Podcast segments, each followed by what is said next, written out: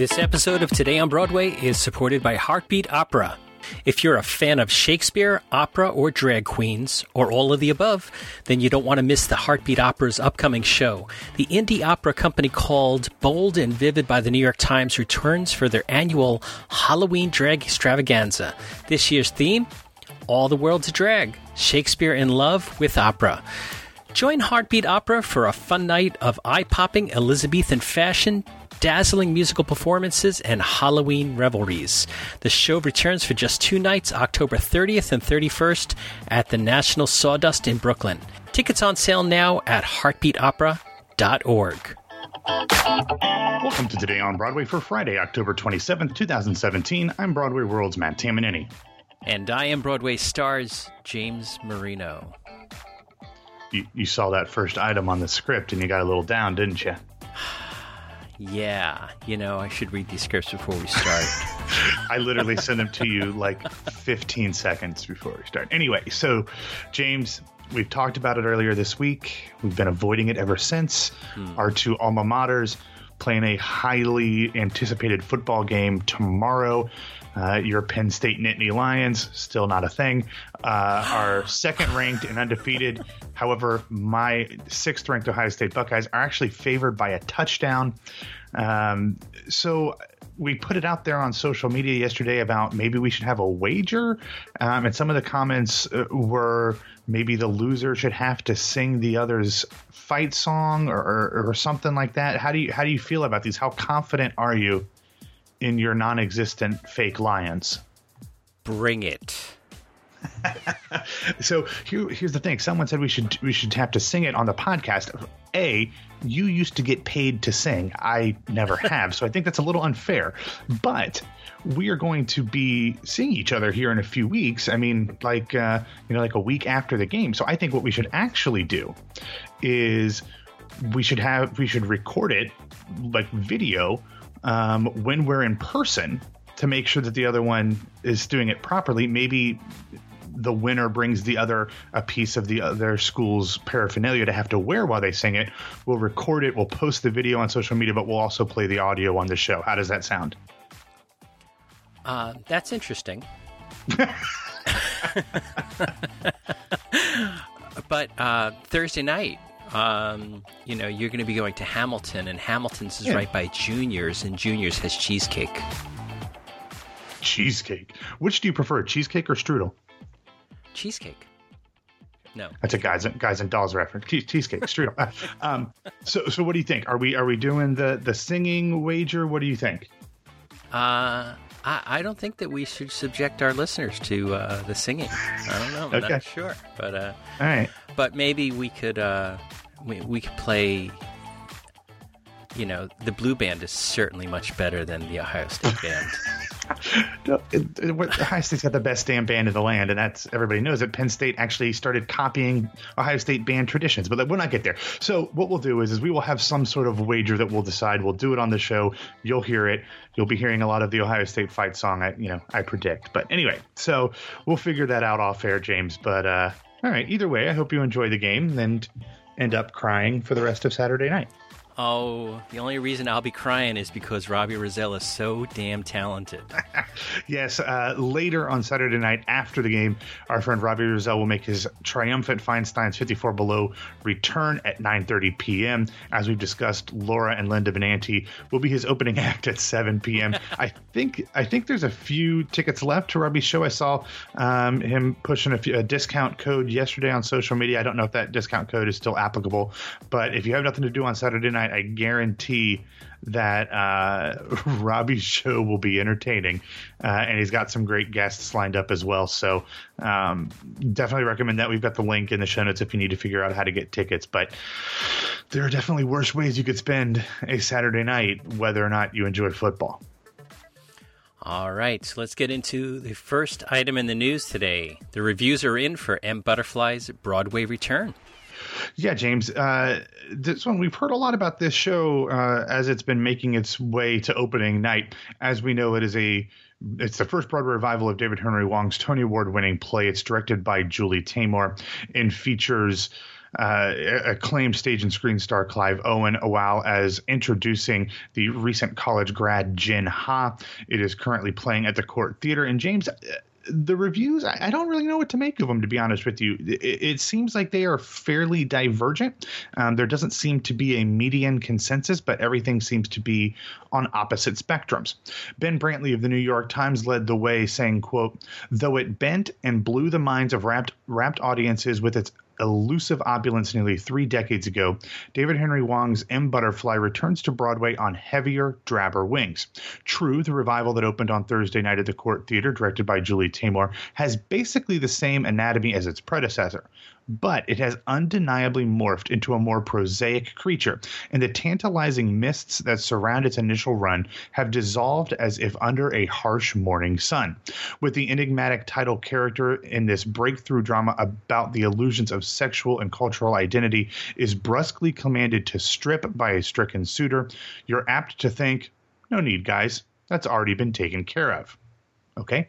Adam Feldman of Time Out New York, though, gave the show four out of five stars. He said, quote, three decades later, M. Butterfly remains provocative and timely, with a great deal to unpack, in part because Hwang in an unusually extensive revision of the text for its current Broadway revival, has stuffed it with new information. These changes, among others, help shift the storytelling away from symbolism and toward a more specific account of a particular relationship albeit a bizarre one. Sara Holdren, quickly becoming my favorite theatrical critic in New York, writing for Vulture, said, quote, Despite compelling performances by both leads, especially Ha, whose song is a consummate actor, layers of carefully cultivated performance, and on an iron core whose only real law is survival, both play and production wander into clunkiness and confusion. The story is told almost entirely through flashback.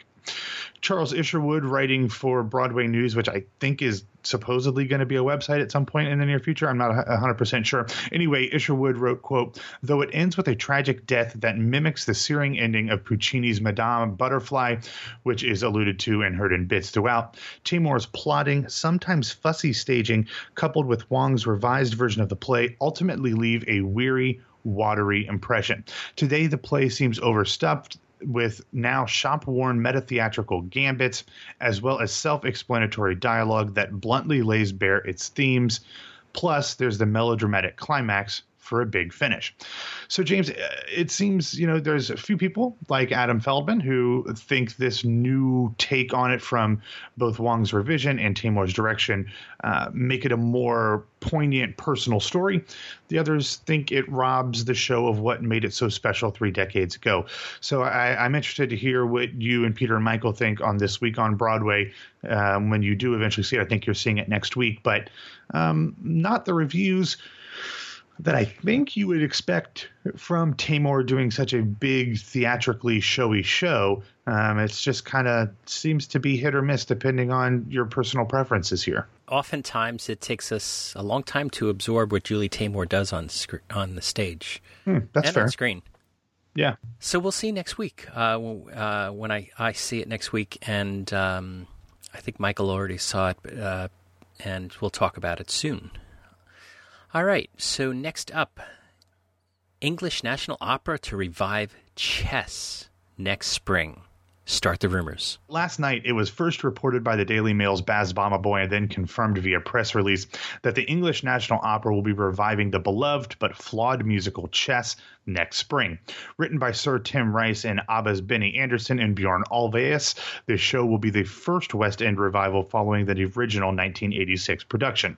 This strictly five week run We'll see about that. We'll begin on April 26th of next year. Tickets go on sale a week from today at 10 a.m. London time. This show, if you're unfamiliar, is about love, Cold War politics, and well, chess. Um, and it'll feature ENO's 48 person orchestra, as well as the company's acclaimed choir, very similar to a show that we'll talk about here in a second that ENO recently did. The musical features some unbelievably incredible songs like I Know Him So Well, One Night in Bangkok, Anthem, Someone Else's Story, Heaven Help My Heart, and Pity the Child. But the story and book itself has always been a problem, and the show has basically been undergoing revisions nonstop since its original opening three decades ago. Now, James, we have heard fairly recent Broadway revival rumblings for chess. Um, I mean, even earlier this year, uh, Michael Riedel was talking about it in his column. And the ENO's production of Sunset Boulevard made a fairly well known transfer to New York earlier this year. So you have to start to wonder if this is the plan for chess. Uh, in 2008, there was a starry UK concert of the show, which starred Josh Groban and Adam Pascal, who also did an Actors Fund version of the show in 2003. The UK concert also featured Idina Menzel and Kerry Ellis. So, James, I, I think whether or not there's any plans to move this production to New York, I imagine we're going to be talking about it and speculating about it from now until whenever we know whether or not it's doing it. Yeah, uh, and I think that there's a, a, a, core group of people who really would wa- would want a chess revival on Broadway, and I, am part of that group. Uh, it's just it's a tough book, and they, every time people try to fix it, it's like a big game of Jenga. Something else falls apart or, when you fix it. or, or it's a big game of chess because I have no idea how to play chess. I'm terrible. I'm mm. awful. It doesn't make sense. But I think you would have to have somebody like Groban, and not necessarily saying that he would come back to this show and play yet another Russian, um, but um, you'd have to have someone like that to be able to sell this show. It's not a show that I think has a ton of appeal on its own merits outside of us theatrical folk who know the the cast recording and and and know the concerts and the original versions. Um, I, I, don't know that a story about the Cold War and chess is something that's going to drive people to the theater without having a big name star or two. I can't see Idina coming back and doing this, um, but I could see Groban doing it. He's been attached with this show in one way or another for like 14, 15 years. So maybe not in the UK, maybe in Broadway. I, I, I don't know, but I would imagine um, that he will at least be approached in one way or another. I think um, right about, you know, if it does transfer to Broadway 2018 19, maybe Bette Midler be free she would she she would be great. Yeah, as Freddie. Yeah. All right, uh, what's up in the show and casting news? All right. Yesterday, it was announced that the upcoming Broadway transfer of the Shakespeare's Globe production, keep that in mind, originated at Shakespeare's Globe, um, of Farinelli and the King will be selling on stage seating at the Belasco beginning Wednesday at 10 a.m. New York time. There will be two seating areas on stage. There'll be an upper gallery, and then on the stage level where you are I mean, right there, can reach out and touch the actors. Those tickets will run from 32 to $157. Also, the front two rows of the Belasco will be taken out and replaced with banquette seating, you know, like the big long rows where there's no individual seats. And those tickets will go on sale Wednesday as well. Now, you think, oh man, I don't want to sit on seats with no armrests. They're cushioned and apparently very nice, James. And this is part of an attempt to recreate the Jacobean era theater experience, um, where um, Shakespeare would have originally had his shows and where Shakespeare's Globe um, has kind of redone that as well. But it's not the only way they're trying to recreate that experience because they are also going to be almost entirely lighting the show by candlelight and the show will also feature music from authentic Baroque instruments. Also, over 200 seats at every performance will be set aside to be sold at $32. These tickets, which are bookable in advance, it's not just rush seats, um, include seatings on all or seating at all levels of the theater, as well as a selection of the seats on stage.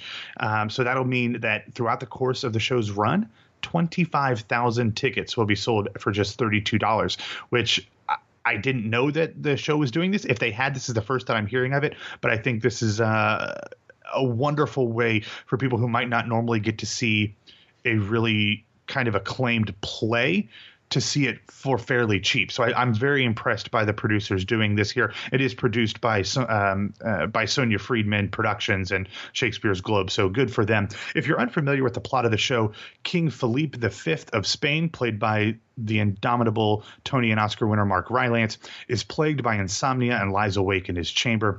The queen, desperate for a cure, hears of Farinelli, a castrato with a voice so divine it has the power to captivate all who hear it. Philippe is astonished when Farinelli sings and begs him to stay, but will Farinelli, one of the greatest celebrities of his time, choose a life of solitude over fame and fortune in the opera houses of Europe. It makes me think of uh, the Stephen Schwartz, Patti LuPone song Meadowlark. But um, this is cool. I, I, think I love everything about this story. I'm, I'm very impressed with um, what Sonia Friedman and the Globe are doing here, as well as uh, Paula Marie Black, who's also one of the producers.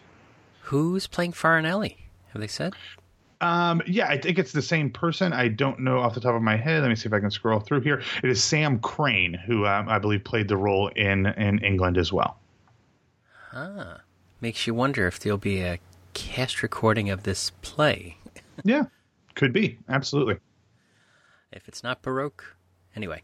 Eva, Don't Eva fix Van Ivo Van Hove to bring the Fountainhead to BAM. Yeah, James, we've been a bit Van Hova light on this Yes. show lately. It's felt weird. I'm, I'm a little uncomfortable with that. Uh, but have no fear. Starting next month, the inexhaustible Belgian, Belgian director will be back working in New York uh, as his adaptation of Ayn Rand's Fountainhead makes its U.S. premiere at the Brooklyn Academy of Music just from November 28th through December 2nd. Ayn Rand, a native Russian whose place in popular and political consciousness has become a bit more controversial uh, over recent years, thanks to a kind of bizarre devotion by our Speaker of the House, um, wrote Fountainhead as a rebuke of Soviet era communism. And in the novel, a brilliant architect, Howard Roark, uh, refuses to compromise his creative vision. Pitted against colleagues who cave to popular and corporate interests, he pursues a relentless quest for individualism, which is tested when he falls in love with a kindred spirit, Dominique Francon. The production, which only runs for five days, will be presented in Dutch with English titles, but I'm sure uh, uh, it is being done at BAM's um, Opera Hall, so I think that's probably not to be completely unsurprised. But it will be. We'll have English titles, and it's Ivo Van Hove direction, so I'm sure it will be fantastic. In other, what? Why is that funny? I, I'm just I'm just thinking, how else can they make this more accessible to the public? In Dutch about Ayn Rand. Ayn Rand for five in Dutch days. for five days in Brooklyn. Yeah. do, do you think you can get Paul Ryan to come up from uh, DC to see it? I'm sure he's I'm sure he's got it on his Ayn Rand Google alerts that he knows it's coming. I'm thinking there's people in Park Slope that won't even go over to see this. You know? We'll see. But knowing Ivo Van Hova, I'm sure he has a very specific point of view for this, Yeah. so I'm not exactly sure. Either way, um, also speaking of shows not on the Broadway, yesterday the York Theater Company announced that they had extended their country western slash Shakespeare musical Desperate Measures for a whole other month, four full weeks.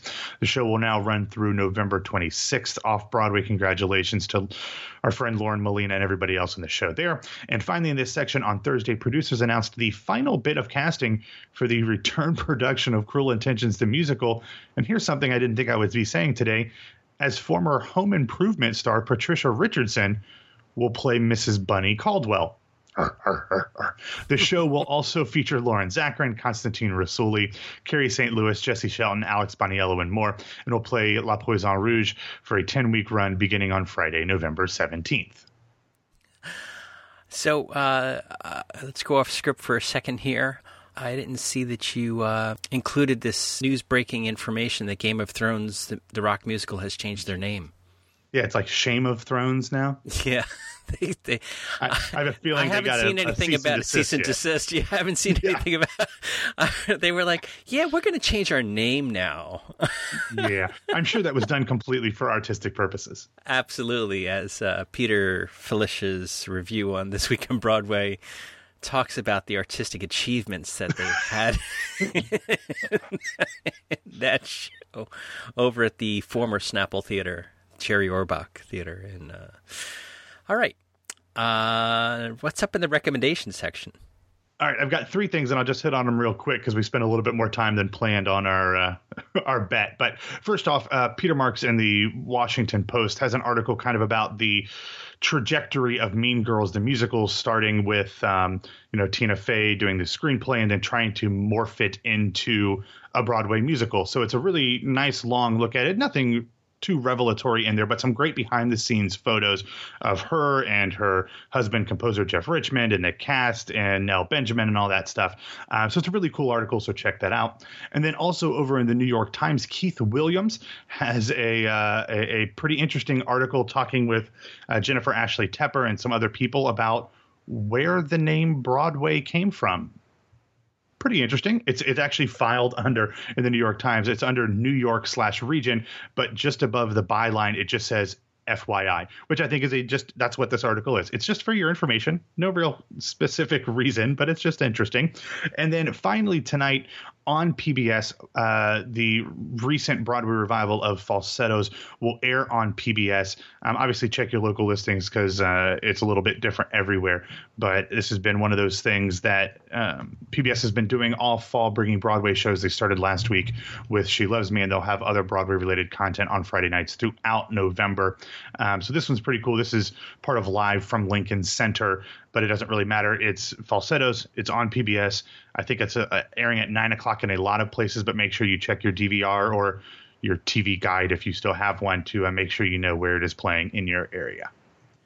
A uh, little trivia: Did you know that Broadway is the longest street in Manhattan? Um, I think I did know that, and it makes sense. I mean, that, I, I, yeah, I think that makes sense. Cool. I'd like I'd like to say it's the longest street in New York City, but it's probably not in all of New York City. Pro- probably just covers the longest street in Manhattan. Somebody yeah. fact check us there. Fake news. All right, why don't you get us out of here? All right, thanks for listening to Today on Broadway. Follow us on Facebook and Twitter at Broadway Radio, and you can find me on Twitter at BWWMatt and subscribe to Something Like a Pop on iTunes, Stitcher, or Google Play. James, I don't know if you know this, but tomorrow in this very feed, we will have a new episode of On My Way to a BFA with Natalie Nowak. I did not know that. I was wondering what if there was something happening on Saturday for us. On Sunday, we have This Week on Broadway, uh, where the return of Janatessa Fox will uh, will be much applauded. And uh, Matt and I will come back and talk with you on Monday. Have a great weekend. Go Bucks. What?